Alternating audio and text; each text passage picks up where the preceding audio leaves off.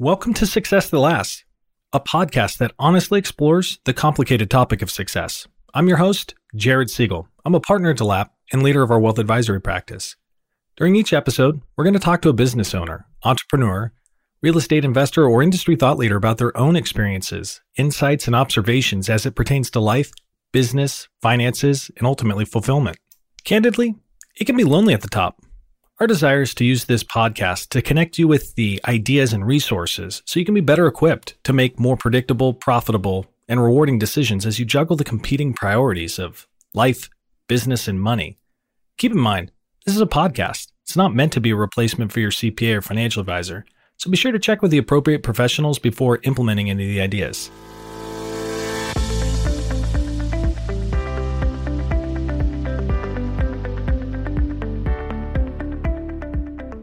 Welcome back to another episode of Success That Lasts. I'm your host, Jared Siegel. Imagine spending your entire life raising your family, developing your kids, watching them launch. Moreover, you've grown your business, accumulated assets, invested wisely, and ultimately steward the opportunity incredibly well with the hopes of leaving the next generation with an opportunity that you yourself weren't provided. Wouldn't it be tragic if a lack of planning left your family with a dumpster fire? If rather than transitioning the wealth efficiently to the next generation, it was crushed by estate taxes that didn't need to be paid? And most painfully, what if heirs disagreed with what your true intentions were, and rather than loving one another, litigated against one another? This is the unfortunate reality far too often. It's this sad truth that inspired me to reach out to Mike Hackard, an attorney with 44 years of experience specializing in the area of estate litigation. He's essentially a first responder to bad or poor planning. Mike will share some of the common pillars of great planning and the predictable traps that people often forget to avoid. Mike is an expert in elder abuse and will talk to us about how to protect your family and loved ones from the challenges and exposures as we age and often experience diminished capacity. So without further ado, let's jump into today's conversation with Mike Hackard of Hackard Law. Well, welcome, Mike Hackard. How are you doing? Good. Thanks for having me, Jared. Pumped for our conversation today. You bring a wealth of experience, 44 plus years of practicing law. You also bring a lot of marital insights too, 48 years of marriage. So congratulations to you and your bride. Thank you. 3 pretty awesome kids, 4 grandkids, 1 on the way, eminent, like T+3 days. So maybe by the time we go live with this podcast, you'll be a grandpa one time moreover, right? Right. And she'll be a granddaughter. So that'll be fabulous. Yes. Awesome. So today we're going to talk about a variety of different things, but predominantly kind of the focus of Hackard Law and what fills your calendar these days, which is kind of estate and trust litigation or elder abuse, trustee removal issues. I've got 3 younger siblings, you know, several of them, and one of them is a first responder himself. And so as I was thinking about kind of a paramedic EMT and being a first responder, in many ways, professionally, you're like a first responder. You're the first responder to a bad plan or failed planning. Is that a fair thing, a fair way to kind of position your practice? Yeah, that's a great insight. And it's one that we sometimes reference in meeting with clients that are facing a situation that they think that no one has ever faced before. And I give the example of first responder or an emergency room physician who sees one particular injury 3 times in one day, and a general practitioner might see it once in 10 years. So we do see them. We see the estate plans that fall apart or the estate plans that were never made and all the complications that arise out of that. Mike, I'm kind of interested in how you kind of fell into that space. I presume you didn't really fall into it. It probably isn't where you started your focus from a legal perspective 44 years ago. How did you kind of discover this space and why have you chosen to lean into it the way that you have? Interestingly enough, I did learn about this 44 years ago or more. I was the head of a legal research section at the Superior Court before I went on to private practice. And the first firm that I worked for was a probate practice. And in that practice, no one wanted to do litigation.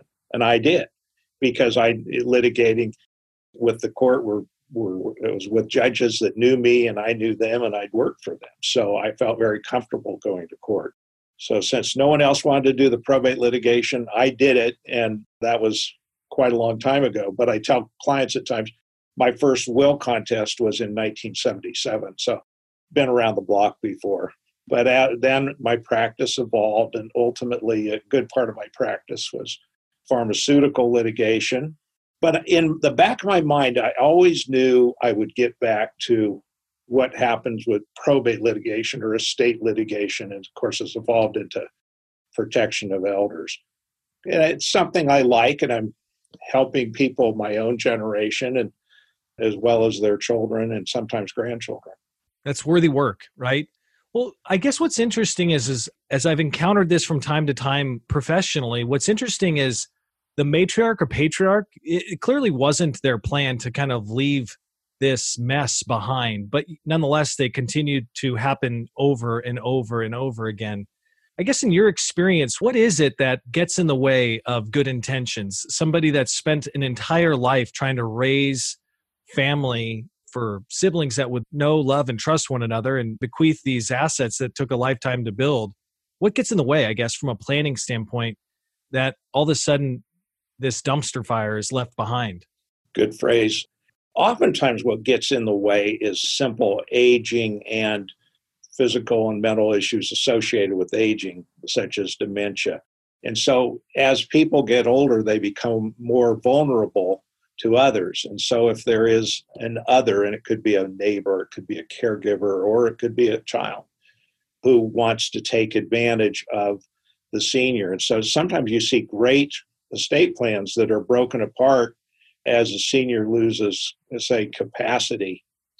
And you see properties transferred or amendments to trust that, say, may have had an estate plan that equally split your assets between your children and maybe took care of your grandchildren. And then you see this preference off to a caregiver or to one of your siblings who took advantage. So that's the most common occurrence. The vast majority of these elder abuse cases really don't actually get discovered, right? It's a small percentage of them that actually get discovered. Yeah, there's a statistic. Only about 1 in 44 are actually discovered. Wow.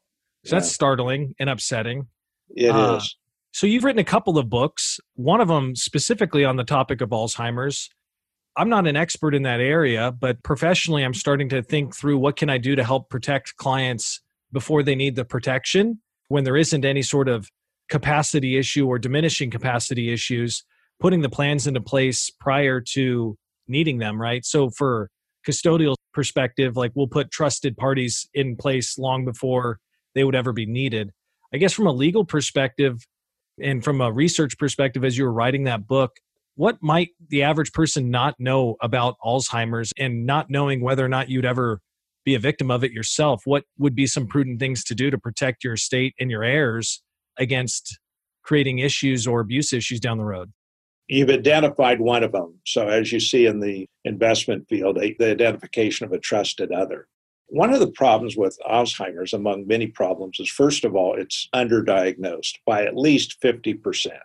The other problem is a person with dementia or Alzheimer's is not self-aware, does not know that they have it. And I think the doctors call it anosognosia. And you can definitely see that with people if you interview them. They are not aware that they're not aware. Yeah. And there's the problem. And so if they don't have people around them that are protecting them, they are very vulnerable.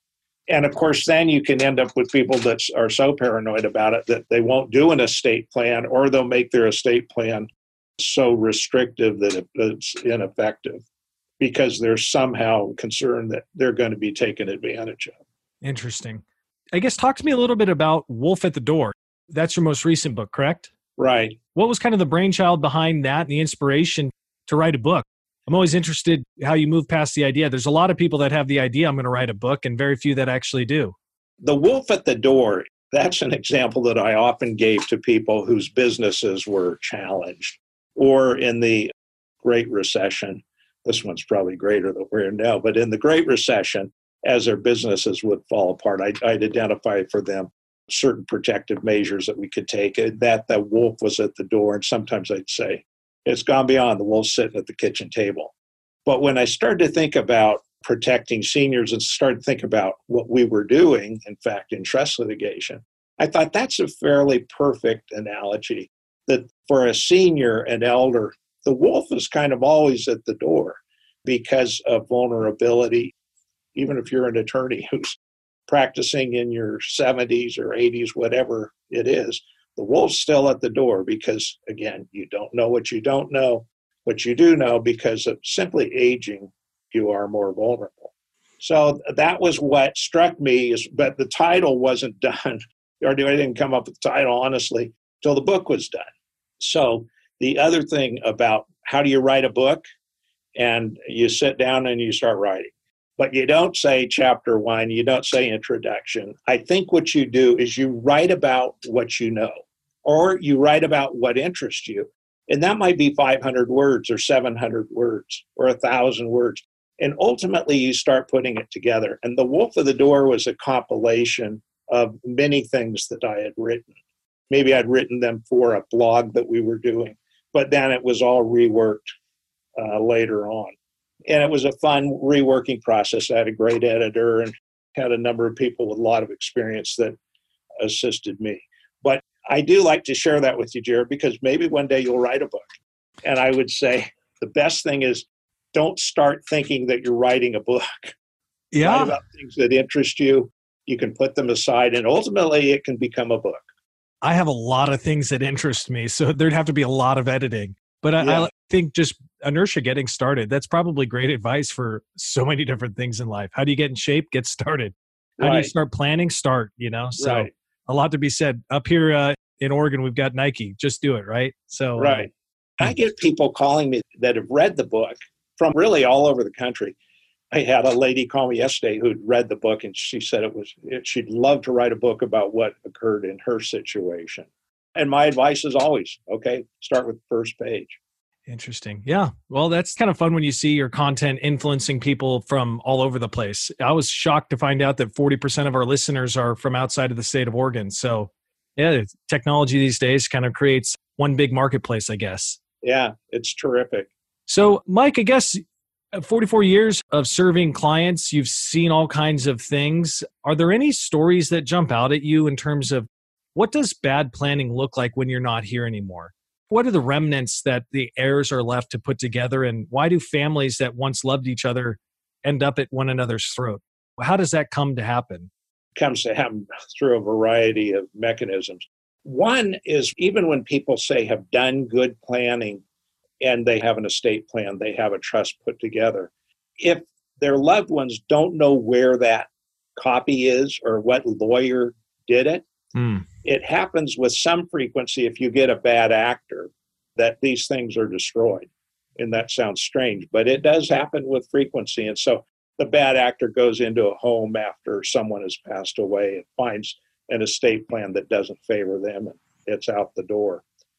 So that's one thing. And of course, the other thing is to do no estate plan at all. And then the government steps in for you, depending whatever state you're in, and defines who's going to get your estate and who isn't. The other thing that's common, or that you have a nice estate plan, but because of vulnerability, amendments continue to be made. And amendments make sense because amendments should reflect current thinking if that current thinking is not unduly influenced. But we see strange cases where someone say, I was dementia. I can think of one where there were 17 amendments.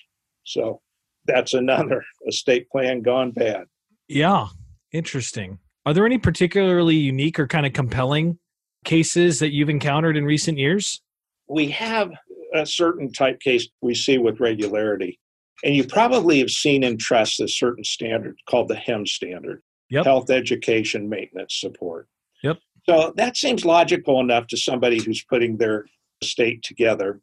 And I have many of them that are, a couple come to mind. I think one was $7 million that was in the HEMS trust. Another one right now was, we think it's close to $10 million. And I've had several others. And I've written a lot about this too, because I find it certainly outrageous. So here you are, you're a testator or a trustor. You are making the trust. You care about your children. You put this together, let's say, for your children. I'm not going to talk so much about spouse, but because this usually arises later. you put it together for your children, and you say, what better thing is there than to have health, education, maintenance, support? My trustee is going to understand that. Okay, don't bet on it. Because you see varieties of trustees, and I can think of one right now who's an older sister. So I think, again, there's about $10 million basically in this trust. And she has two siblings or half siblings that are quite a lot younger than she is. And each sibling has been getting about $900 per month, and they are in a major metropolitan area, a particular major metropolitan area where the cutoff for poverty level is at 12,000 and below. So she's able, through the HEMS standard, to put them each into poverty around 10,800. Low income's considered 24,000, and it goes up to, actually, other low income up to 60,000. So here you have a multi-million-dollar estate with a trustee, an older sister, who it's like, she's going to show these kids, you know, what this is about, and giving them, let's call it $10,000 a year, when there's a much, much, much higher income that's coming into this trust. And so, of course, we have to get in and deal with it. Another case comes to mind. I think it was about $7 million. Again, a HEMS trust and an independent fiduciary. So in California, we have licensed independent fiduciaries comes in. And basically, at the death, again, here's a father thinking he's going to take care of his children. So at death, she basically comes in and says, you're both going to have to prove to me that you're good citizens. Well, the good citizen standard's kind of tough, because good citizen for one person's not the same as for another. And basically, she wouldn't release any money. And that one went to litigation, and it's gone on and on. Even parents with the right intentions can, and they don't know, but either it could be a sibling or it could be somebody else, an uncle, somebody that they appoint as a trustee. And that trustee isn't necessarily going to do what they want done. Yeah, that's really interesting. And it's complicated too, because you certainly don't want to tie somebody's hands. You kind of want to, as a planner, I always appreciate the value of flexibility. You know, you don't know what you don't know, and you don't know what the future has in store. Right. I see your point. We've defined things so loosely that it creates the opportunity to misinterpret what the grantor was really looking to accomplish with their planning, then that certainly is destructive. It's very destructive. And then so that if they go off and they hire someone like me, well, we do cases on hourly fees, but most of the time in a situation like that, the people do not have money to pay an hourly fee. So we do them on contingencies. And it always strikes me in an own sense, of course, I can't work for free. Most of us can't. I can't pay my office expenses and people for free. So we do a contingency case. They can be lucrative, but a lot of work put into it. But it seems in some sense just unfair, because if you just had a reasonable trustee on the other side, the person, the beneficiary, wouldn't be put through this. Let me suggest one other thing that I have done in some of those cases. I think Oregon law allows for this too, but it's the creation of a unitrust. So you could take a case like that. Basically, you could do it for a few years or the lifetime of the trust, and even after the settler has died, and say, why don't we provide 2% of the fair market value of the beneficiary's part of the trust to that beneficiary per year. Now, the law says you could do it with their agreement at 2%, but if you're petitioning, the law says you're going to get anywhere from 3% to 5%. And you could mix that with a HEMS trust so that this person maybe is going to get a minimum of 2%, but with an additional discretion to the trust in the trustee to provide other monies for health, education, maintenance, support. Now, that's something, again, I've written about, we've litigated. And I look at times for other lawyers who are doing it, and there aren't many.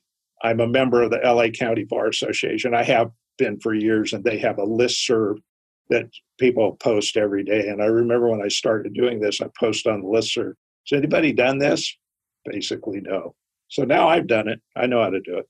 Very interesting. So I guess when we pivot from reacting, right, as a first responder and start positioning this same conversation as kind of what can we do today, I'm personally really interested in kind of the intersection of wealth and values and trying to pass along the values that might have helped create the wealth in the first place. As a planner in your involvement from an estate planning perspective over the years, have you seen specific strategies or approaches when you're looking to not only pass along assets tax efficiently, but also kind of instill or remind the family of what the family's about and why the money matters? What role does values play as you're transitioning values generationally? It's difficult because, as an example, in the HEMS standard, it's people will use that to try to encourage a child to say wants the child to be a good citizen. And again, that's so unclear as to what it is.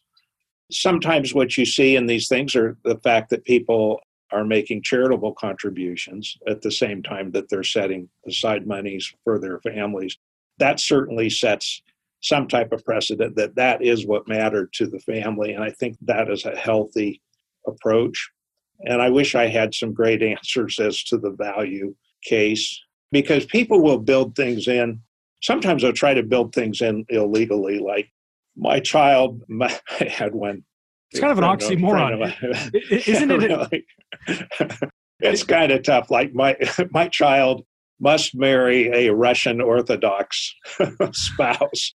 Okay, well, that one won't quite work, but there are things like that. But my child must be a good citizen. That's a tough one. Or sometimes what people will build in is that the child gets some percentage of the income while they're in college, and they get a little bit more if they get to a master's degree. Interesting. And certainly that can be a positive influence. Interesting. When you think about estate planning, I always like to back up to why we're planning in the first place. Money matters for all of us, but for different reasons. There's our family, there's key relationships, there's causes within our community that we care about. There's all kinds of different stakeholders to our wealth, and there's not necessarily a right answer to how money shows up across all these categories, but getting clarity as a planner of why the money matters is, I think, an important insight as you're kind of laying out what plans might make the most sense for a client. Sometimes asset protection comes up. For me, from a behavioral psychology perspective, I know that loss aversion, we're 3 times more motivated by fear than we are by the opportunity for gain. So, after you spend a lifetime creating wealth, there's the fear of losing it through litigation or creditors and predators. What role does asset protection play, or what opportunity is there for asset protection as one's envisioning an estate plan? There can be a very good role for asset protection. And over the years, the last 10 years or so, I've done quite a lot of that for people. Depending on the state, there are various protections that are afforded. There's a large scam industry out there convincing people that they can put whatever they have or all that they have into some kind of device, many times an offshore device, that will fully protect them from any liability in the future. That's not a real good idea. For about 500 years, that's been called fraudulent transfer. So you always have to look at that. And I do have people call me on those things. There are good ways to do estate planning that includes a lot of asset protection. For example, 401ks and IRAs and certain pension plans afford a substantial amount of asset protection. There are other things can be done with insurance policies. But you need to listen to what it is that the client has and what their concerns are, and do they have any existing exposures or liabilities that they're worried about, because that may affect just what you can do. Yeah. Yeah, probably like an insurance policy, you can't start doing stuff after the fact. Right. Not a good idea. No. You spend a lot of time helping people kind of protect family assets, business assets. I guess philosophically, kind of how have you come to think about the role that money serves in one's life? It's this kind of complicated, emotionally charged topic. How have you started to kind of think about money when you're advising clients? Because it's this kind of more is better, but sometimes there's a threshold where kind of more isn't always better. There's the paradox of choice. Sometimes too many options is almost overwhelming. I've seen second generations who were not maybe necessarily prepared for money inherit it, and it ends up being a little bit more of a burden than one would have ever have guessed. Right.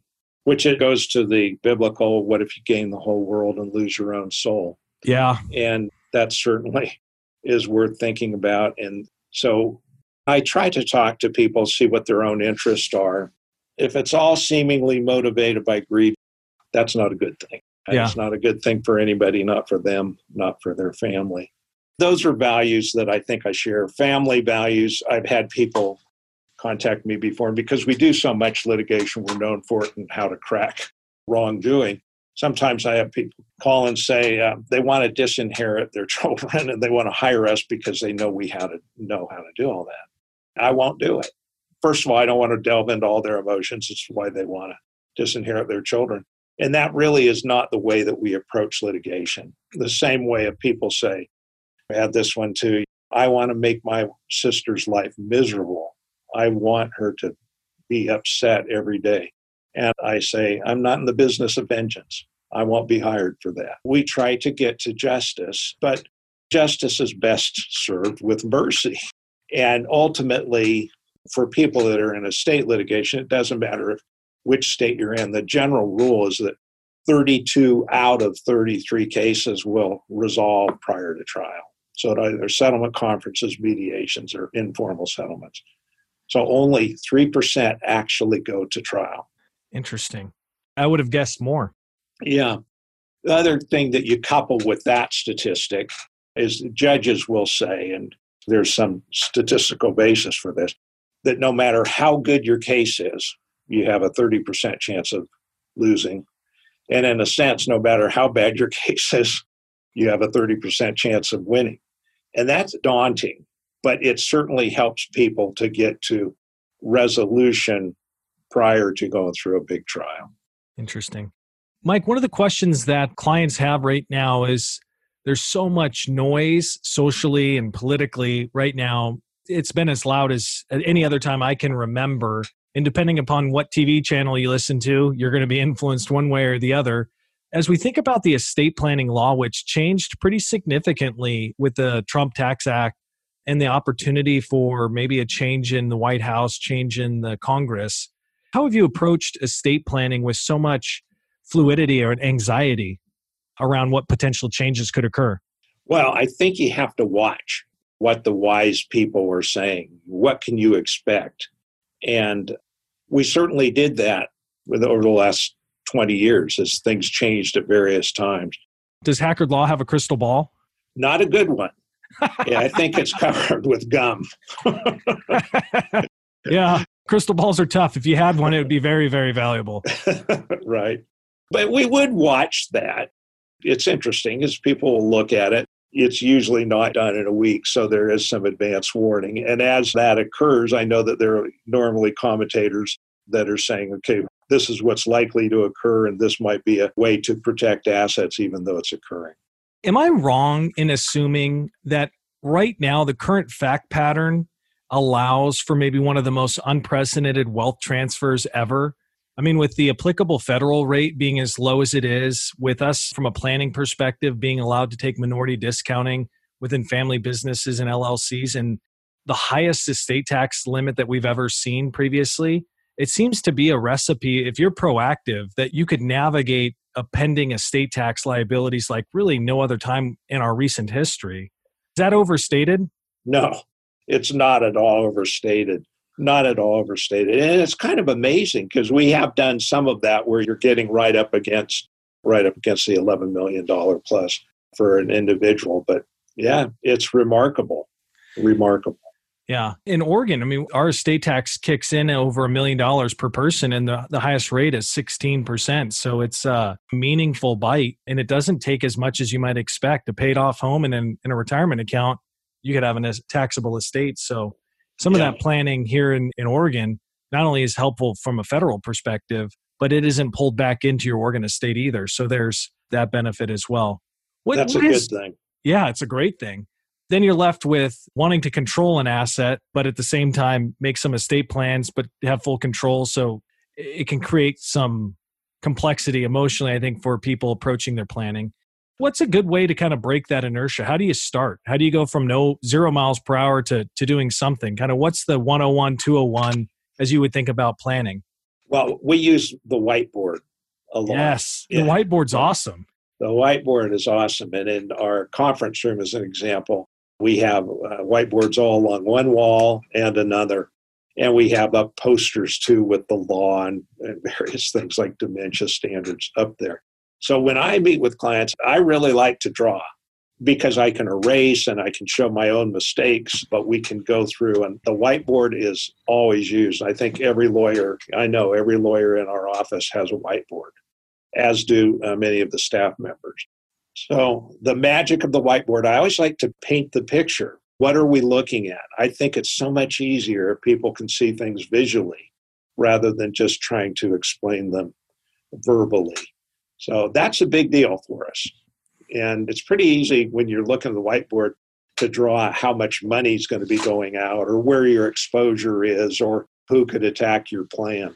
Yeah. Well, and I've come to appreciate the simplicity sometimes of estate planning. There's really only three options. You can leave your money to the government, your heirs, or charity. That's it. There's no fourth bucket. So let's just start there. You currently have an estate plan, even though you think you don't. And right now the government gets half and your heirs get half. Is that what you want? That's a good way to start it. Yeah. Is this the plan you want? And how would we change it? Well, you'd get along great with Dave Delap. Dave likes to doodle. It's like partially encrypted. You can kind of read it, but mostly you can't. Yeah. Interesting. Interesting thing on the whiteboard is more and more with Zooming now, we're starting to use, because now depositions, even trial appearances or hearing appearances can be on Zoom. So we now have a deposition room we're setting up that's got a whiteboard directly behind the lawyer's chair. So he or she can get up and draw on the whiteboard. Well, that's cool. Yeah. For what it's worth, I guess we're all kind of working remotely. A tech tip would be you can actually integrate your iPad to your Zoom. There's like an integration there. So that's kind of neat. If you're whiteboard dependent like we are, to be able to share the whiteboard, so to speak, and not have to try to draw with your mouse. Right. No, it's good. And I've seen that too. And I know some of the lawyers are going to utilize that as well with the stylus, with the iPad, or, instead of having to get up and do the whiteboard.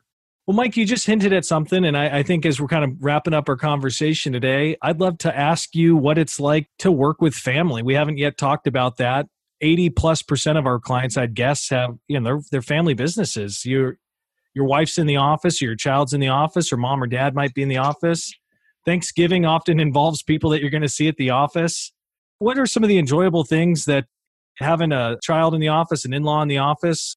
What makes it fun for you from a legal perspective, professionally seeing people that you're going to see at Thanksgiving?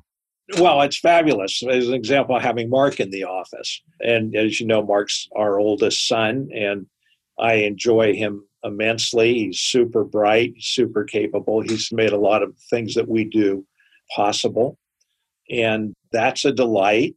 Brian Jeremiah, who's my son-in-law, is a lawyer in the office, and we always say someday the successor when I turn 94.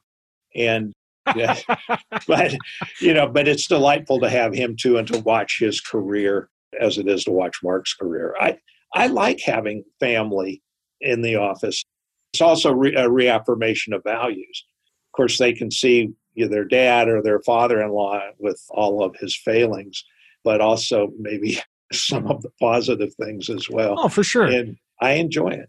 Are there any times that you kind of have to wear different hats and make sure that you're wearing different hats? Because sometimes a boss has to talk to a teammate differently than a father would talk to a son or an in-law. So, I mean, is there any sort of strategy that you've found works well for you as you're it's a very textured relationship that you're managing seemingly well. Any thoughts or insight to that? Yeah, Mark could probably speak to it he doesn't do it all that well. But yeah, but Mark doesn't have the microphone right now. You do, so. No, I do.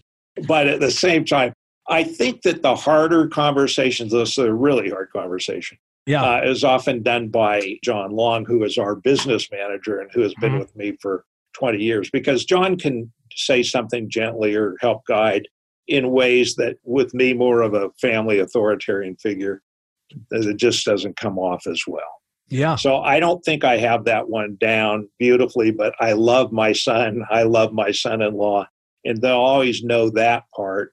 So we start with that. And when there are more harder conversations, I can have others just assist me. Yeah. So. Well, awesome. And I guess kind of the final topic of our conversation today is I spend the vast majority of my day talking about financial independence, retirement readiness. And what's interesting is kind of retirement's this rather modern experiment, call it 70 or 80 years old. As a human species, it's not something that we have a long track record of. It's interesting to me that people that really find something that they love doing, all of a sudden there's this hesitation as they approach the point where they could retire. They just really like what they're doing. And I kind of sense that from you with your "when I'm 94 joke. I guess talk to me about what might I not know today, being at a spot in your career where you've been wildly successful, been doing it for 44 years. I presume that you do it because you love it. How do you kind of think about work today, and how's your perspective different today than it might have been when you were 40? Kind of how's that evolved? Yeah. Well, I do love it. And so I start with that. It's a good part of my life. And of course, being married for 48 years with Lisa, she knows that this is our life. We accommodate each other. This is something that I love to do. I'm sometimes surprised at how good I feel at my age and how much energy I have. And I like that. And the other thing that strikes me as a lawyer is some of our great Supreme Court justices have written many of their great decisions when they're in their certainly 70s and maybe approaching 80. And so there's so much knowledge as a lawyer that at this point, I just feel almost to be wasteful, because this has been my profession. It's been my calling. It's something I love.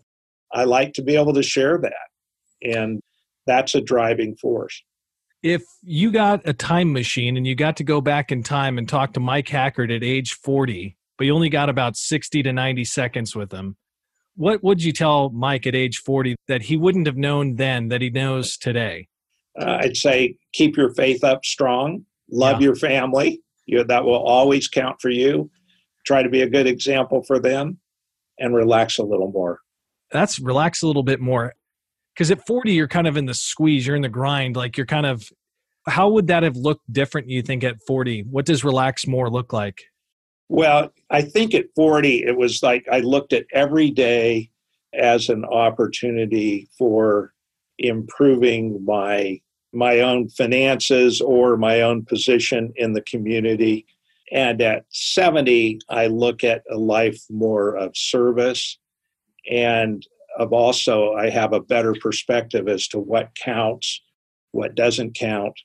Your reputation, as an example, is very important for credibility, but having character that backs that reputation is more important than how others would perceive the reputation. You can see it right now in the social discourse that we have now. Various people calling, the other side you'd think that is either Satan or Saint Michael. There's this sense of just calling people terrible things or lionizing maybe someone that shouldn't be lionized. And I'm not taking any political perspective on that, but it goes more to what really matters ultimately is that person's character. Yeah, I concur.